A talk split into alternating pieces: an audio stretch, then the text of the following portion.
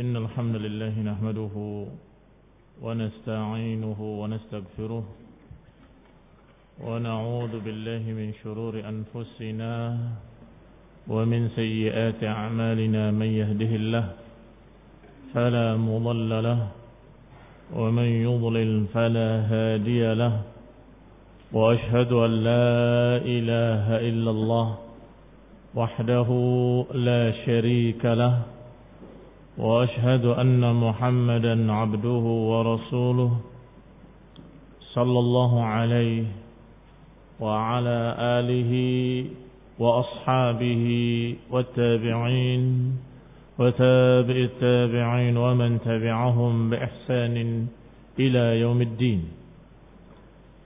يا أيها الذين آمنوا اتقوا الله حق تقاته ولا تموتن إلا وأنتم مسلمون.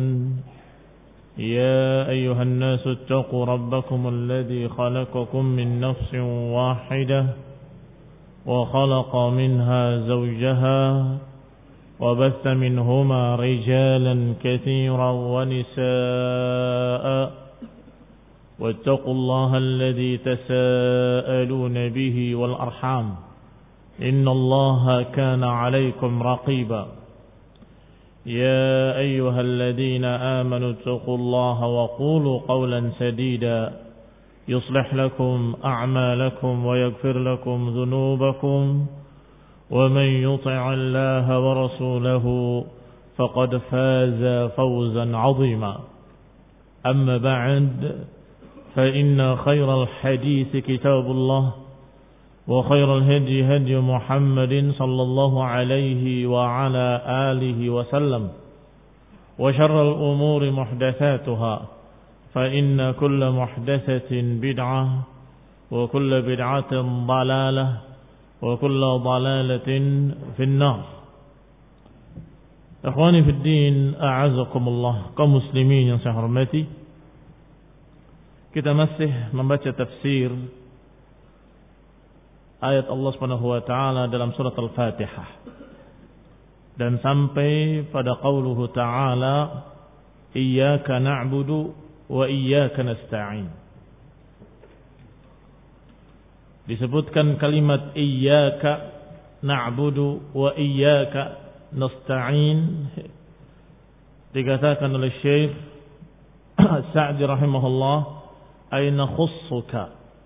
wahdaka bil ibadati wal isti'anah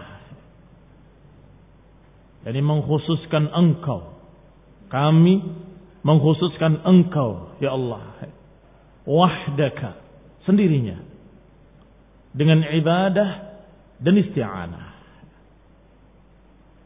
Kenapa diartikan ditafsirkan dengan nakhussuka mengkhususkan engkau dalam ibadah dan mengkhususkan engkau dalam meminta pertolongan. Karena takdim al-ma'mul yufidul hasr. Karena didahulukannya al-ma'mul itu memberikan faedah pengkhususan. yakni kalimat al-hasr menunjukkan makna al-hasr hanya kepadamu. Demikian bahasa Arab. Kalau ma'mulnya didahulukan. Beda dengan kalau kita berkata na'buduka wa nasta'inuka. Aku beribadah kepadamu dan aku meminta tolong kepadamu. Ini masih tidak mengandung makna taksis. Tidak mengandung makna pengkhususan. Bisa saja, bisa saja seorang berkata, aku beribadah kepadamu. Tetapi beribadah pula pada yang lain. Nasta'inuka. Aku minta tolong kepadamu. Tapi dia minta tolong pula kepada selain Allah Taala. Ini azakumullah kalau makmulnya di belakang. Tetapi kalau didahulukan makmulnya iyyaka na'budu wa iyyaka nasta'in. Kepadamu aku beribadah dan kepadamu aku meminta pertolongan, ini maknanya taksis. Yani hanya kepadamu aku beribadah dan hanya kepadamu aku meminta pertolongan. Kalau di sini ada pertanyaan, kenapa kok tiba-tiba pembicaraan berubah menjadi mukhatab, menjadi uh, yang langsung diajak bicara dengan kalimat engkau, engkau. Padahal di ayat pertama, kedua, dan ketiga dengan damir ghaib. Alhamdulillah, segala puji bagi Allah yang dia Maha Rahman, yang dia Maha Rahim, yang dia Malik Yaumiddin, yang dia orang ketiga. Tapi tiba-tiba dan kepadamu. Di sini Ibnu Katsir rahimahullah menyatakan bahwa kenapa kok bisa berubah dari pembicaraan tentang Allah dengan domir yang gaib tiba-tiba langsung dengan domir mukhatab kepadamu ya Allah. Allah jawaban dari beliau bahwasanya ketika kita memuji Allah dengan kalimat alhamdulillahi rabbil alamin segala puji bagi Allah rabbul alamin ar-rahmanir rahim yang maha penyayang yang maha memiliki rahmat. Kemudian sampai kalimat Maliki Yaumiddin, penguasa di hari pembalasan. Maka dengan pujian tadi kita semakin dekat, semakin dekat dengan Allah. Semakin dekat dengan Allah, maka ketika kita sudah dekat dengan Allah, kita katakan, Ya Allah, aku kepadamu beribadah. Aku kepadamu minta pertolongannya. Seakan-akan dengan puji-pujian pada Allah tadi kita semakin dekat semakin dekat. Ketika sudah dekat, maka kita menyatakan dengan domir mukhatab dan menyatakan kepadamu ya Allah, aku beribadah. Dan hanya kepadamu kami meminta pertolongan. Dan ini digandengkannya kalimat iyyaka na'budu wa iyyaka nasta'in ada beberapa pelajaran yang kita dapatkan. Pertama, didahulukannya ma'mul, ma'mul sebagaimana dikatakan oleh Syekh Sa'di bahwa itu memberikan e, faedah taksis pengkhususan. Wa huwa isbatul hukmi lil madkur. Yaitu menetapkan hukum tadi hanya kepada yang disebut saja, tidak yang lain. Wa nafyuhu amma adahu dan berarti meniadakannya, menafikannya kepada selainnya. Tidak beribadah kepada selainnya tidak meminta tolong kepada selainnya, hanya kepada engkau ya Allah. Faka'annahu yaqul, maka seakan-akan berkata, na'buduka wa la na'budu ghairak. Wa nasta'inu bika wa la nasta'in bi ghairika. Seakan-akan kita berkata kepada Allah, kami beribadah hanya kepadamu dan tidak kepada selainmu. Kami meminta pertolongan kepadamu dan tidak kepada selainmu. Ini faedah pertama at-takhsis. Dan juga ada penekanan berikutnya kalimat iyyaka karrara. Diulang dua kali. Diulang dua kali ini juga sebagai ta'kid. Dan biasanya dalam bahasa Arab sekali saja sudah cukup untuk dua fi'il. Iyyaka na'budu wa nasta'in. Itu bisa. Dan maknanya sama. Kepadamu kami beribadah dan meminta tolong. Sama tuh. Kepadamu kami beribadah dan meminta pertolongan. Kalimat iya cukup sekali. Iyaka na'budu wa nasta'inu. Kepadamu lah atau hanya kepadamu kami beribadah dan meminta pertolongan. Kenapa harus diulang dua kali? Iyaka na'budu wa iyaka nasta'in. Ini mendapatkan lagi faedah berikutnya. Dari ketinggian bahasa Al-Quran, bahasa Arab yang sangat fasih, bahwa karrara, kata Ibn Katsir rahimahullah, adalah ta'kidan menekankan bahwa kita mengesahkan Allah dalam ibadah dan juga mengesahkan Allah dalam masalah isti'anah, dalam masalah berdoa. Dan ini namanya atfu al-amal al-khas atau atful khas al-am, terbalik. Menggandengkan yang khusus kepada yang am. Kalimat ibadah itu am. Lebih umum daripada kalimat isti'anah. Bisa dikatakan bahwa isti'anah termasuk ibadah. Dan itu tidak mengapa dalam bahasa Arab. Karena memiliki faedah berikutnya lagi. Yaitu faedah bahwa yang disebut secara khusus adalah perkara yang sangat penting. Perkara yang sangat diperhatikan. Fi'il timam akthar. Lebih dipentingkan. Misalnya seperti ketika kita menyatakan inna salati wa nusuki wa mahyaya wa mamati. Untuk engkau lah ya Allah. Aku salat, aku buat, aku ibadah.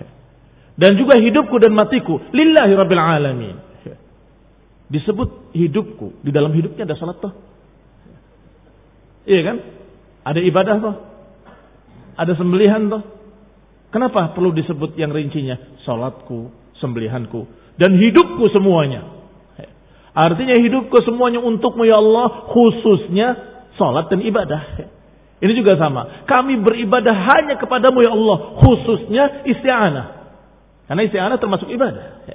Al-isti'anah kepada Allah termasuk ibadah. Karena itu termasuk doa harapan kepada Allah. Wa du'a'u huwal ibadah. Sebagaimana diriwayatkan dalam riwayat yang sahih. Ad-du'a huwal ibadah. Itu yang lebih sahih daripada lafaz ad-du'a huwa mukhul ibadah. Ini yang lebih lemah. Yang lebih sahih ad-du'a huwal ibadah. Doa itu ibadah. Berarti digandengkannya iyyaka na'budu iyyaka nasta'in adalah atful khas alal 'am digandengkannya yang khusus kepada yang umum Kalimat pertama, iya karena abudu, am, mencakup seluruh ibadah. Di dalamnya ada salat hanya untukmu, puasa hanya untukmu, semua ibadah hanya untukmu, termasuk berdoa hanya untukmu, itu ibadah juga. Termasuk di dalam kalimat pertama, iya karena abudu. Tetapi kemudian dikhususkan, wa iya karena. Dan juga meminta pertolongan khusus kepadamu. Dan ini atful khas alal am, apa yufid? Yufidul ihtimam. Memberikan faedah mementingkan yang disebut tadi bahwa isti'anah itulah sesuatu yang harus juga kepada Allah saja dan harus dimurnikan hanya kepada Allah Taala.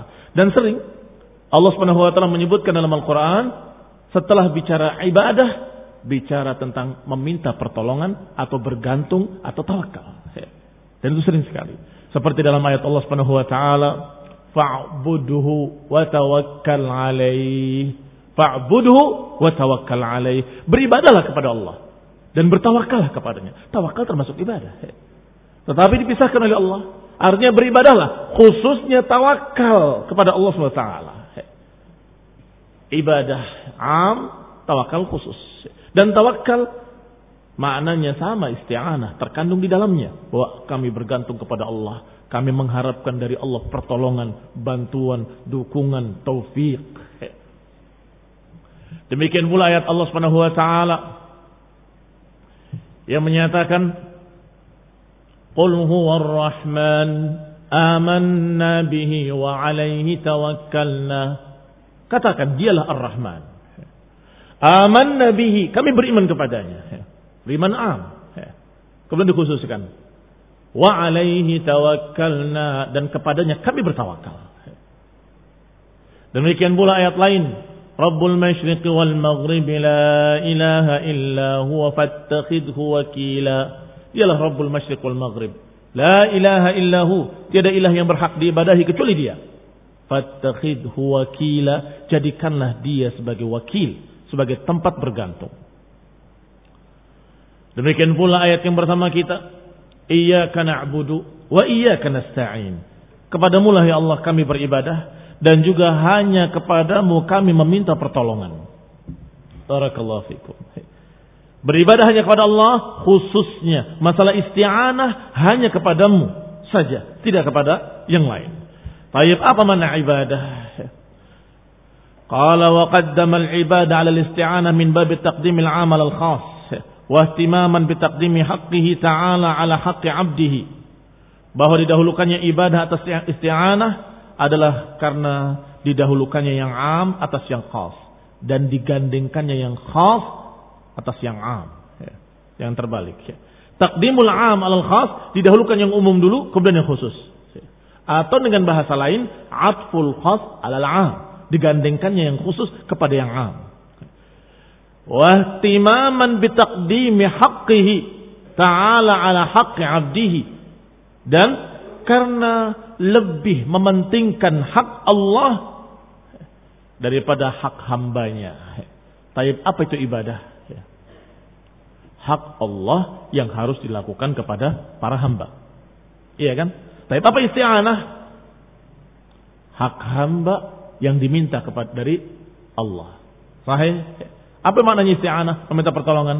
Hamba meminta haknya dari Allah Subhanahu wa taala. Ya Rabb, kami sudah berupaya untuk beribadah kepadamu, kami mengisahkan engkau dan sebagainya, maka berilah kepada kami aun, pertolongan. Mana yang lebih didahulukan hak Allah atau hak hamba. Hak Allah dulu. Maka disebutkan dengan iya kena budu dulu, baru kemudian iya stain. Min taqdim didahulukannya hak Allah ala haqqi abdihi atas hak hambanya. Wal ibadah ismun jami'un likulli ma yuhibbuhu Allah wa yardah. Yang namanya ibadah adalah nama dari seluruh apa yang dicintai oleh Allah Subhanahu wa taala dan diridhoinya. Semua yang dicintai oleh Allah dan diridhoi oleh Allah, maka itu ibadah. Sehingga ibadah tidak hanya salat, puasa, haji dan zakat. Kadang-kadang perkara-perkara tersebut disebut dengan ibadah mahdoh. Ibadah mahdoh. Ibadah yang murni. Yang hanya ibadah di dalamnya yang ada kaitannya dengan yang lain.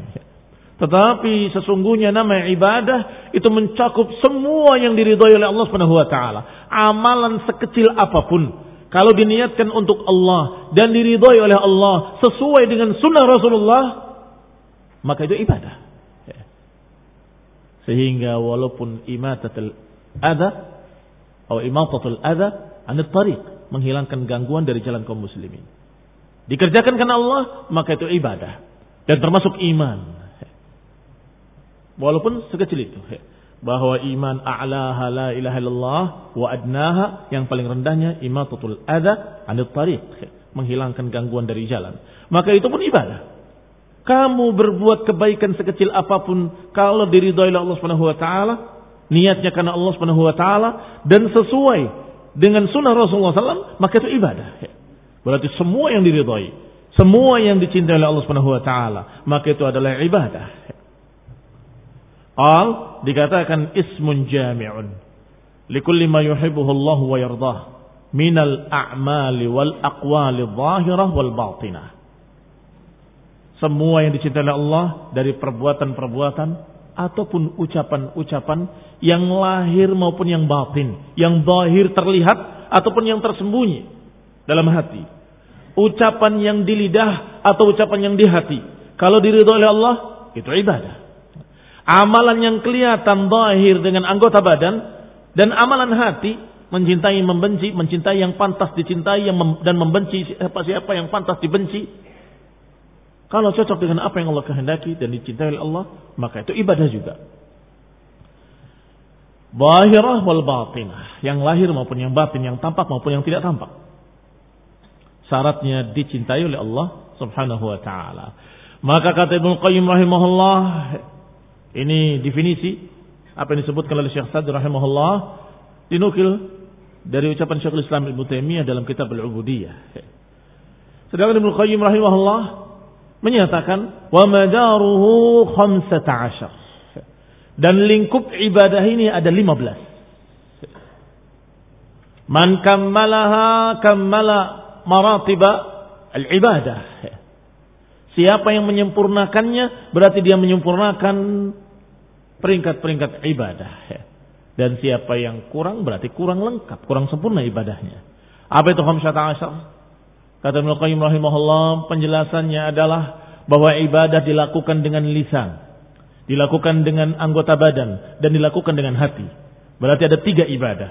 Ibadatul lisan, ibadatul jawarih wa ibadatul janan. Atau dengan bahasa Ibnu Qayyim, ibadatul lisan, ibadatul janan wa ibadatul arkan. Semuanya dengan nun. Lisan, lidah. Janan, qalb, hati. Arkan, ini anggota badan. Ada tiga macam ibadah. Ibadah dengan ucapan, ibadah dengan hati, dan ibadah dengan anggota badan. Dan masing-masing dari tiga macam ibadah ini memiliki lima hukum. Ada yang wajib, ada yang haram, ada yang dianjurkan, ada yang sebaiknya ditinggalkan, dan ada yang mubah. Maka siapa yang mencocoki lima hukum ini berarti dia menyempurnakan ibadah. Ucapan misalnya. Kalau ucapannya dicocokkan dengan lima hukum tadi. Yang wajib-wajibnya dikerjakan. Dengan lidah diucapkan. Seperti wajibnya membaca dalam salat. Wajibnya bersyahadat la ilaha illallah Muhammad Rasulullah. Dan meninggalkan yang haram. Ucapan-ucapan syirik. Ucapan dusta. Ucapan, ucapan persaksian palsu dan sebagainya ditinggalkan. Yang wajib dikerjakan, yang haram ditinggalkan. Dan yang dianjurkan, yang mustahabbah berupaya untuk dilengkapi atau berupaya untuk dikerjakan dengan lidahnya ucapan-ucapan yang baik dan ucapan-ucapan yang makruh berupaya untuk ditinggalkan dan yang mubah dibiarkan sebagai mubah maka orang ini berarti menyempurnakan ibadatul lisan karena mencocoki lima hukum yang Allah syariatkan dalam Quran dan yang diajarkan oleh Rasulullah SAW dalam hadis yang sahih dalam sunnah yang sahihah Baik. Demikian pula pada amalan qalb, demikian pula pada ibadah hati. Ibadah hati juga ada yang wajib. Seperti meyakini tentang la ilaha illallah. Wajib. Meyakini tentang kerasulan Nabi Muhammad SAW.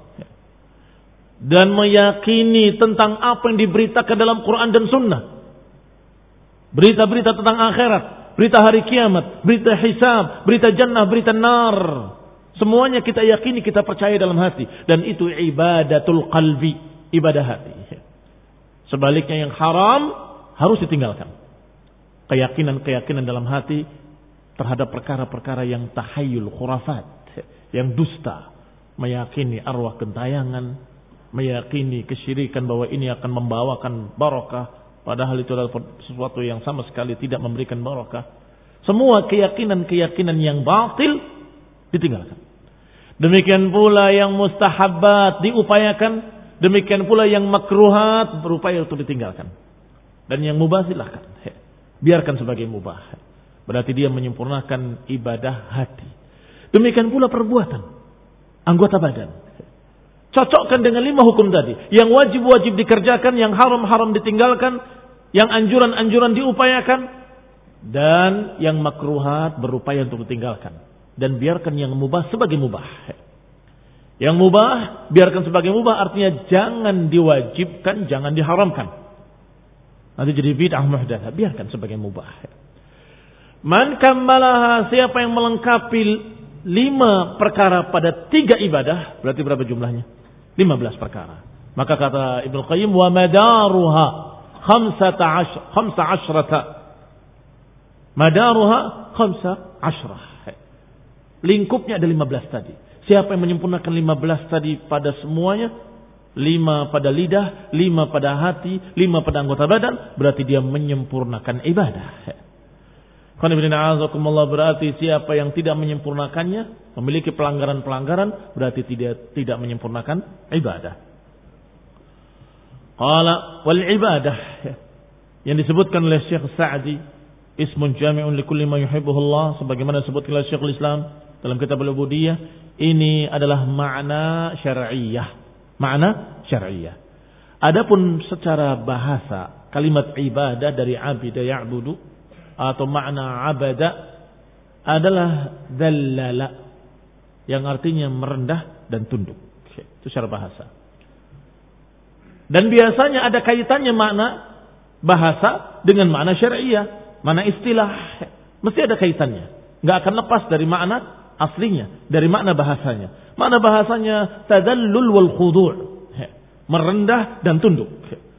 Kalau kita berbicara tentang jalan yang rendah dikatakan tariqun mu'abbad. Jalan yang merendah. Kalau kita bicara tentang hewan yang jinak dikatakan unta misalnya ba'irun mu'abbad.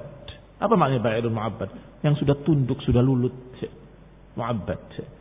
Berarti apa itu ibadah sesungguhnya? Merendah dan tunduk. Apa maksudnya? Apa syariahnya? Syariahnya adalah hendaklah kita mengamalkan semua yang dicintai oleh Allah dan diridhoi oleh Allah Subhanahu wa taala.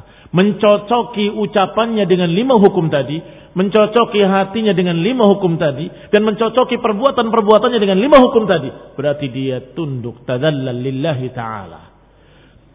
Kembali kepada kita. Qala wal isti'anah. Adapun makna isti'anah adalah al-i'timad ala Allah Ta'ala fi jalbil manafi' wa daf'il madar. Mana isti'anah adalah bergantung, bersandar kepada Allah Subhanahu wa taala dalam mendapatkan manfaat-manfaat atau dalam menolak madarat-madarat. Manusia ketika khawatir dari kejelekan-kejelekan berlindung pada Allah SWT. Manusia ketika ingin sesuatu yang bermanfaat meminta kepada Allah SWT. Berlindung dan meminta kedua-duanya terkandung dalam makna isti'anah. Jadi isti'anah lebih luas. Mencakup perlindungan dan permintaan. Sehingga kalau dikatakan iya nasta'in kepada mulah aku beristi'anah. Kalau dikatakan kepada mulah aku meminta kurang, kurang lengkap. Kepada mulah aku meminta dan juga berlindung dari kejelekan-kejelekan. Meminta kebaikan-kebaikan dan berlindung dari kejelekan-kejelekan. Sehingga kalimat yang paling tepat isti'anah. Iyyaka nasta'in. Karena maknanya i'timadun 'ala Allah bersandar kepada Allah SWT dalam mendapatkan kebaikan-kebaikan dan dalam menolak kejelekan-kejelekan dan ma'adziqati bihi diiringi adziqah kepercayaan kepada Allah bahwa Allah akan kasih.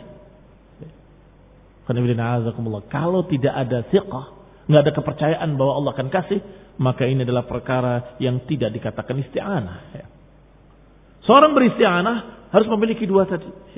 Satu, dia menyandarkan dirinya kepada Allah dalam sesuatu yang dia butuhkan ataupun dalam sesuatu yang dia takuti. Bersandarnya kepada Allah. Kedua, astiqah bihi fi tahsili dhalik. Percaya, yakin bahwa Allah akan mengabulkan doanya. Saya doa tapi percuma. Allah nggak akan kasih. Itu namanya bukan doa. Karena doa harus diiringi dengan harapan-harapan. Harus diiringi dengan roja, karena ibadah di dalamnya ada khaufun, ada raja, ada rasa takut, ada rasa harap. Takut Allah Subhanahu murka kepadanya dan berharap kalau Allah memberikan rahmat. berarti apa isti'anah? Isti'anah adalah bersandar pada Allah Subhanahu wa taala. Oleh karena itu Ibnu Katsir rahimahullah membawakan ayat-ayat yang berkaitan dengan tawakal. Karena maknanya mirip dengan itu. Fa'buduhu wa tawakkal alaih. Beribadalah kepada Allah dan bertawakallah. Artinya bergantunglah kepada Allah dalam segala hal. Apakah dalam hal-hal yang kalian inginkan atau dalam hal-hal yang kalian takuti. Bergantung pada Allah. Kita sungguhnya berharap begini, begini, begini. Tawakal Allah. Mudah-mudahan Allah kasih. Aku khawatir akan terjadi yang kejelekan begini, begini. Tawakal Allah. Mudah-mudahan Allah akan hindarkan yang demikian. Sehingga mereka-mereka al-abidun, orang yang beribadah pada Allah Subhanahu wa taala, dia akan memiliki di hatinya harapan kepada Allah Subhanahu wa taala. Bersandar kepadanya, bergantung kepadanya dalam mendapatkan manfaat-manfaat atau dalam upaya untuk mendapatkan apa yang dia inginkan dan menolak apa yang dia takuti wal qiyamu bi ibadatillahi wal isti'ana bihi wal wasila lis sa'adatil abadiyah. Digandengkan dua perkara ini, ibadah dan isti'anah. Karena dengan tegaknya dua perkara ini akan tegak pula sa'adah al-abadiyah. Sa'adah kebahagiaan al-abadiyah yang kekal abadi. Abadiyah ini abadi, kekal. Kenapa kekal? Karena kebahagiaannya dunia wal ukhra. Dunia wal akhirah. Dunia dan akhirat. Siapa yang beribadah pada Allah saja tidak beribadah pada yang lain. Dan memintanya hanya kepada Allah saja tidak minta pada yang lain. Maka dia akan mendapatkan sa'adah. Fiddarain. Di dua negeri. Di dari dunia wa daril akhirah. Di negeri dunia dan negeri akhirat. Maka dikatakan sa'adah al-abadiyah oleh Syekh Sa'di rahimahullah. Wa min jami'i syurur dan orang tersebut akan mendapatkan keselamatan. Najah, keselamatan. Min jami'i syurur dari segala macam kejelekan-kejelekan. Dunia apa akhirat? Dua-duanya. Kejelekan dunia dan kejelekan akhirat. Subhanallah. Kulli syurur, segala macam syurur, dunia wal akhirah. Fala sabila ila najati illa bil qiyami bihima. Maka tidak akan dia selamat kecuali dengan menegakkan dua perkara. Ibadah hanya kepada Allah dan bergantungnya hanya kepada Allah. Ibadah itu kita memberikan penghambaan kita kepada Allah Taala dengan mengamalkan perintah-perintahnya, menjauhi larangan-larangannya. Sedangkan isti'anah adalah kita meminta apa yang kita butuhkan kepada Allah Subhanahu wa taala dan berlindung dari apa yang kita takuti kepada Allah taala. Kalau dua-duanya tegak, maka itu adalah seluruh agama.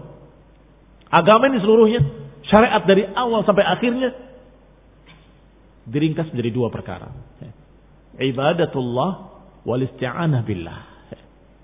Subhanallah. Oleh karena itu dikatakan oleh Ibnu Katsir rahimahullah, ayat dua ini, iya kena budu ayat kena stain atau dua kalimat ini dalam satu ayat merupakan intinya surat Al-Fatihah. Dan surat Al-Fatihahnya adalah intinya seluruh Al-Quran.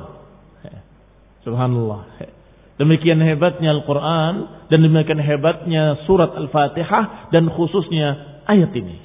Karena ayat ini dengan dua kalimat iya karena abu dua iya karena stain meringkas seluruh syariat ini, seluruh agama. Silakan kamu sebutkan syariat apa? Termasuk terkandung dalam kalimat iya karena abu dua iya karena stain ibadah-ibadah yang berbagai macam bentuknya yang diajarkan syariatnya semuanya terkandung dalam kalimat iya karena abudu. Sedangkan permintaan kita kepadanya, tawakal kepadanya, berdoa kepadanya, bergantung kepadanya, istighwasa kepadanya termasuk di dalam al-isti'anah. Qala rahimahullah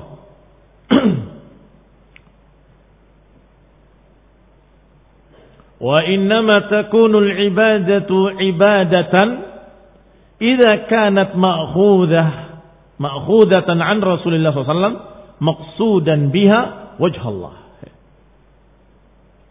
dan ibadah dikatakan ibadah kalau dia dalam keadaan diambilnya dari Rasulullah SAW artinya sesuai dengan sunnah dan ditujukan untuk Allah Subhanahu wa taala saja baru dikatakan ibadah. Dua syarat ini harus. Ma'khudatun an Rasulillah diambilnya dari Rasulullah berarti ibadah harus sesuai dengan ajaran Rasul. Dan maksud tujuannya maksudah adalah untuk Allah Subhanahu wa taala, tidak yang lain. Fabihadainil amraini takunu ibadatun. Maka dengan dua perkara ini jadilah ibadah. Kanatnya sekarang atau takununya sekarang tamah bukan naqsah. Kalau yang tadi naqsah ada isim kana ada khabar kana. Yaitu takunul ibadatu ibadatan. Tetapi yang terakhir bihadainil amrain takunu ibadatun. Dengan dua perkara ini terjadilah ibadah, terwujudlah ibadah. Itu maknanya. Wa dzakara al-isti'anah ba'da al-ibadah. Ma'a dukhulihima fiha ma'duhuliha fiha. Disebutkan dua, isti'anah dan ibadah. Padahal isti'anah termasuk ibadah. Limadha lihtiyajil abdi fi jami' ibadatihi ila isti'anati billah. Kata Syekh Nasr Sa'di rahimahullah, kenapa disebut isti'anah padahal sudah termasuk dalam ibadah? Kenapa kok diulang? Padahal sudah termasuk dalam ibadah. Karena seorang hamba sangat butuh lihtiyajil abd karena butuhnya seorang hamba fi jami'i ibadatihi butuhnya seorang hamba dalam seluruh ibadahnya butuh kepada pertolongan Allah Subhanahu wa taala. Jangan merasa sombong. Kita bisa beribadah tanpa bantuan Allah. Kalla. Tidak mungkin. La haula wala quwwata illa billah. Tiada kekuatan dan daya upaya kecuali dengan bantuan Allah. La haula wa la quwata illa billah. Maka kita bisa ibadah, bisa sholat, bisa puasa, bisa ngaji, bisa belajar, bisa segala macam kita kerjakan karena bantuan Allah Subhanahu wa taala. Kalau tanpa bantuan Allah kita nggak bisa apa-apa.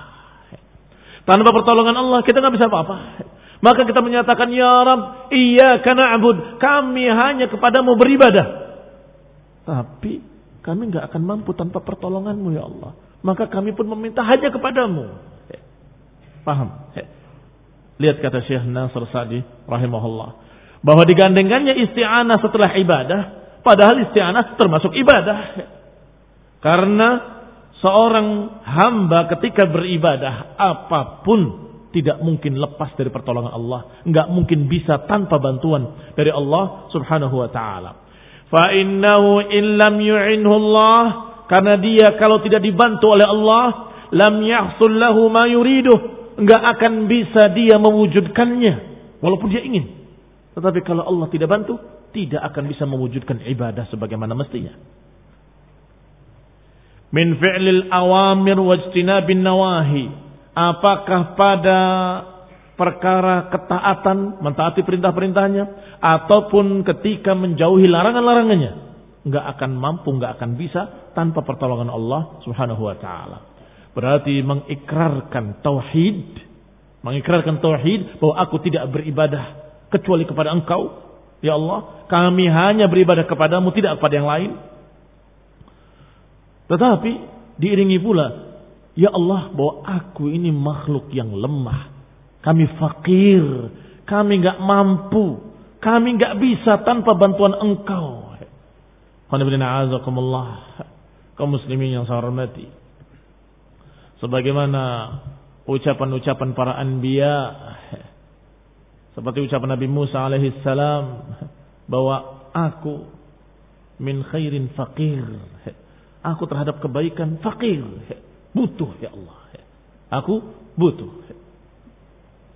Demikian pula dicontohkan dalam sekian banyak ayat untuk kita beribadah kepada Allah subhanahu wa ta'ala.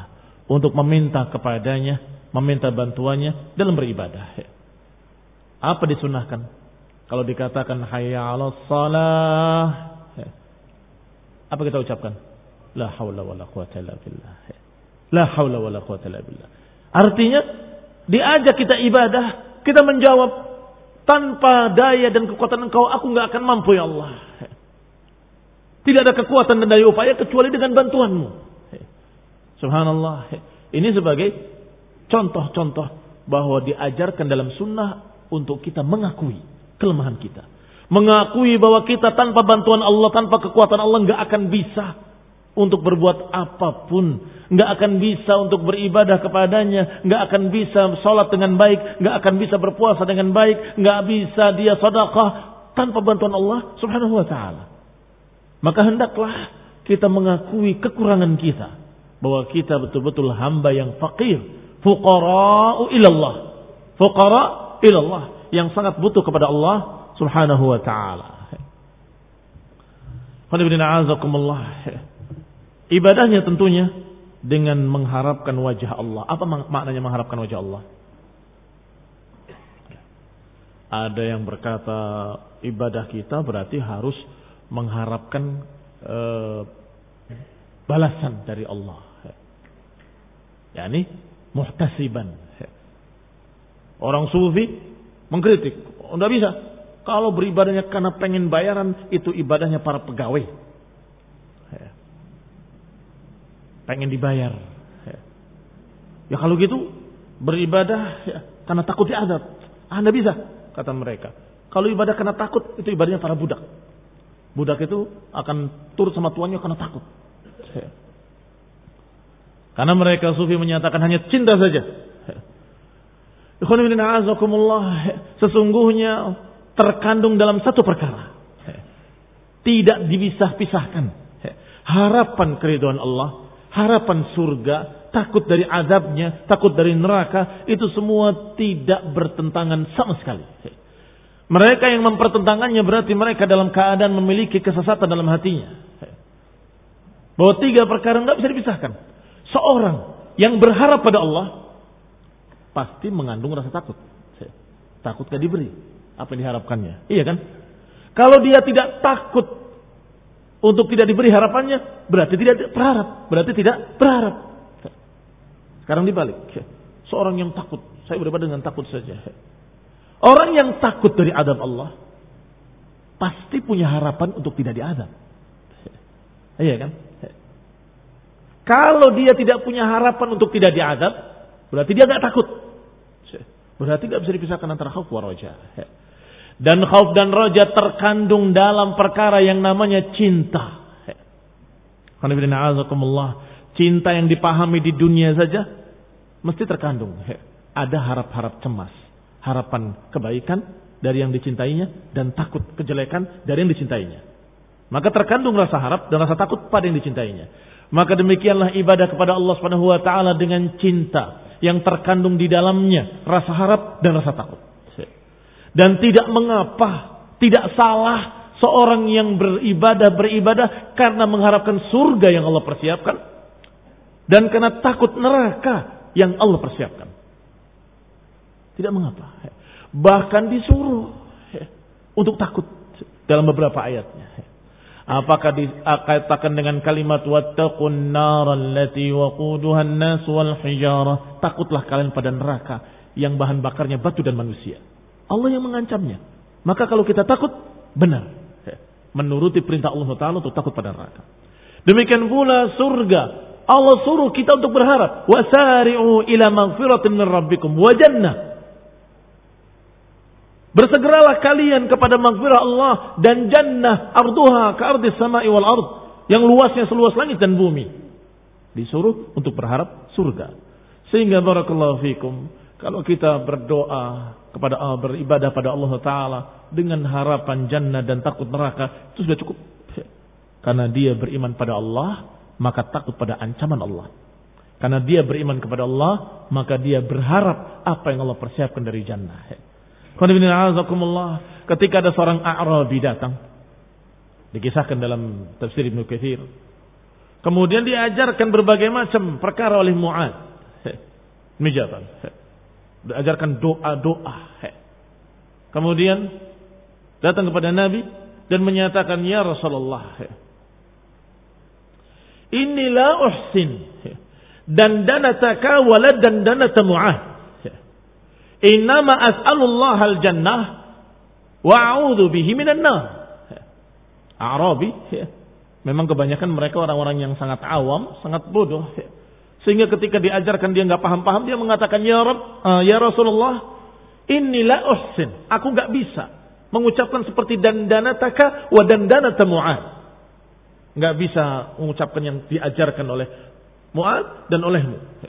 Tapi yang penting aku minta kepada Allah surga dan aku berlindung dari neraka. Apa jawab Allah SAW? Haulaha nudandin. Haulaha nudandin. Memang sekitar itu kami berdoa. Apalagi? Haulaha sekitar itu kami berdoa. Yaitu mengharapkan jannah dan berlindung dari neraka. Itu intinya. Baru kemudian setelah mengikrarkan. Iya karena budu wa iya karena. Sebagaimana pernah disinggung. Bahwa dikatakan hada baina abdi eh, baini wa baina abdi.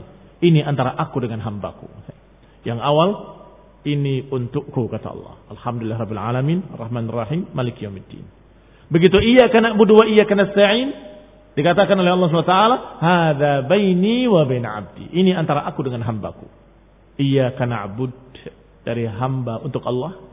Iya kana sa'in hamba meminta dari Allah, dari Allah berikan pada hamba. Baik. Baru setelah itu ihdinas siratal mustaqim. kepada mulah kami atau dikatakan meminta hidayah. Tunjuki kami ke jalan yang lurus. Hadza li'abdi wa li'abdi ma sa'al kata Allah. Ini untuk hambaku dan untuk hambaku apa yang dia minta. Diberi oleh Allah dan dikabulkan oleh Allah Subhanahu wa taala berdoa ketika meminta siratal mustaqim meminta petunjuk, meminta hidayah ke jalan yang lurus. Kalau Syekh Sa'di rahimahullah ثم قال تعالى اهدنا الصراط المستقيم أي دلنا وأرشدنا ووفقنا إلى الصراط المستقيم artinya tunjuki kami bimbinglah kami dan beri taufik kepada kami ke jalan yang lurus wa huwa at-tariq al-wadih al-musil ila Allah yaitu jalan yang sangat jelas yang mengantarkan kepada Allah Subhanahu wa taala wa ila jannatihi dan yang mengantarkan ke surganya. Wa huwa yaitu ma'rifatullah atau ma'rifatul haqqi wal amal bihi. Qanibillah azakumullah. Meminta dibimbing kepada siratul mustaqim dan siratul mustaqim adalah jalan yang lurus yang la wijaja Yang tidak ada kebengkokan padanya. Dan itu dipaham oleh seluruh orang Arab dalam dialek apa pun. Bahasa Arab memiliki dialek-dialek pada suku-suku masing-masing, tetapi kalimat sirat dipaham. Maknanya tariq. Al-mustaqim, maknanya lurus. Yang la waja fiha, yang tidak ada kebengkokan padanya.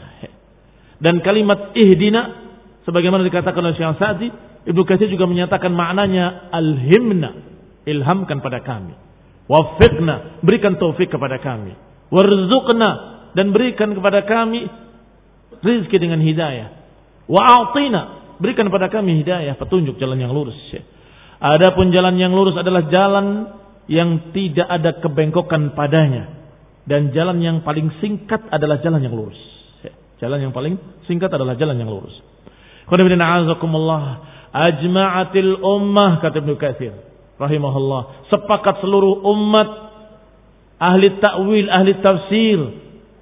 Semuanya sepakat bahwa sirat al-mustaqim maknanya jalan yang wadih alladzi la wijaja seperti yang diucapkan oleh Syekh Sa'di itu adalah ijma' at-tariq al-wadih jalan yang jelas wa hadza fi lughati jami'il arab. Ini bahasa pada seluruh orang Arab. Suku mana pun sepakat. Seperti itu maknanya. Tetapi kemudian kalimat tadi yang maknanya jalan yang lurus dipakai untuk ucapan untuk perbuatan. Kalau benar dikatakan lurus, kalau tidak benar dikatakan bengkok. Ini dan itu juga dipakai oleh orang Arab dalam bahasa mereka. Dikatakan hadza qaulun mustaqim. Ini ucapan mustaqim, artinya ucapan yang benar. Wa hadza amalun mustaqim, ini amalan yang lurus dikatakan maknanya amalan yang benar, sesuai dengan kenyataan. Kalau dusta akan dikatakan bahwa hadza ghairu mustaqim, tidak lurus. Sehingga ikhwan ketika diturunkan ayat ini semua orang Arab paham. Makna ihdina salatul mustaqim. Yang ditunjuki kami jalan yang benar. Jalan yang lurus maknanya jalan yang benar. Karena ucapan yang lurus maknanya ucapan yang jujur. Perbuatan yang lurus berarti perbuatan yang benar. Demikian pula dikatakan dalam ayat ini, ihdina salatul mustaqim, tunjuki kami jalan yang lurus, yakni jalan yang hak dan kita mengamalkannya. Berarti apa itu syaratul mustaqim? Al-haqqu wal amal bihi. Kebenaran dan pengamalannya. Berikan kepada kami ya Allah dua perkara. Kebenaran dan pengamalannya. Beberapa manusia mengerti kebenaran tetapi dia tidak mengamalkan. Berarti tidak mendapatkan hidayah dari Allah SWT. Tidak mendapatkan taufik untuk bisa mengerjakan kebenaran. Sebagian yang lain ingin mengerjakan kebenaran, tapi dia tidak mendapatkan kebenaran. Ini juga tidak mendapatkan taufik. Sehingga mereka yang mendapatkan taufik ke jalan yang lurus adalah mereka yang mendapatkan dua perkara tadi. Al-ilm wal amal. Ilmu dan pengamalannya. Maka dikatakan Ihdina siratal mustaqim, kalimat siratal mustaqim yang diartikan tadi dengan kebenaran dan pengamalannya ini memiliki banyak tafsir tetapi bermuara pada muara yang satu yaitu kebenaran dan pengamalannya. Sebagaimana disebutkan dalam tafsir Ibnu Katsir rahimahullah, in kana yarjah hasiluha ila syai'in wahid wa huwa al-mutaba'ah lillahi wal rasul. Walaupun memiliki demikian banyak makna-maknanya, tetapi kembalinya pada satu muara saja, satu perkara saja, yaitu mengikuti Allah dan Rasulnya. Mengikuti jalan Allah dan jalan Rasulnya. Seperti dicontohkan di sini oleh Ibnu Katsir, ada yang menafsirkan siratal mustaqim kitabullah. Diriwayatkan secara mauquf dari Ali bin Abi Thalib. Bahwasanya siratal mustaqim adalah kitabullah, Al-Qur'an. Ada juga yang diriwayatkan dari Harith al-A'war dari Ali juga secara marfu' huwa hablullahil matin. Siratul mustaqim adalah tali Allah yang kuat. Huwa dzikrul hakim. Yaitu hakim. Wa huwa siratul mustaqim. Dan itulah siratul mustaqim. Demikian pula tafsir lainnya. Dari Abi Wa'il. Dari Abdullah. Qal huwal Islam. Siratul mustaqim adalah Islam. Tafsir lainnya dari Ibnul Hanafiyah, cucunya Ali bin Abi Thalib radhiyallahu taala anhu.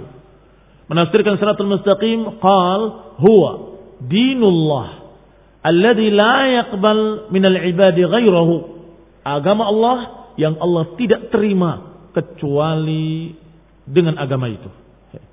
Allah tidak terima dari para hamba kecuali agama itu. Maka itulah siratul mustaqim. Ini semua tafsir dari siratul mustaqim. Menafsirkan Islam, ditafsirkan kitabullah, ditafsirkan al-haq. Tetapi muaranya sama. Kata Ibnu Qayyim rahimahullah, muaranya adalah tauhidullah fil ibadah wa tauhidur rasul fit ta'ah. Ketika Ibnu Qayyim rahimahullah menafsirkan ayat Allah SWT, wa anna hadha sirati mustaqiman fattabi'uh. Dan ketahuilah, kata Allah, inilah jalanku yang lurus. Inilah jalanku yang lurus. Kata Ibnu Qayyim silakan tafsirkan dengan tafsir apa pun.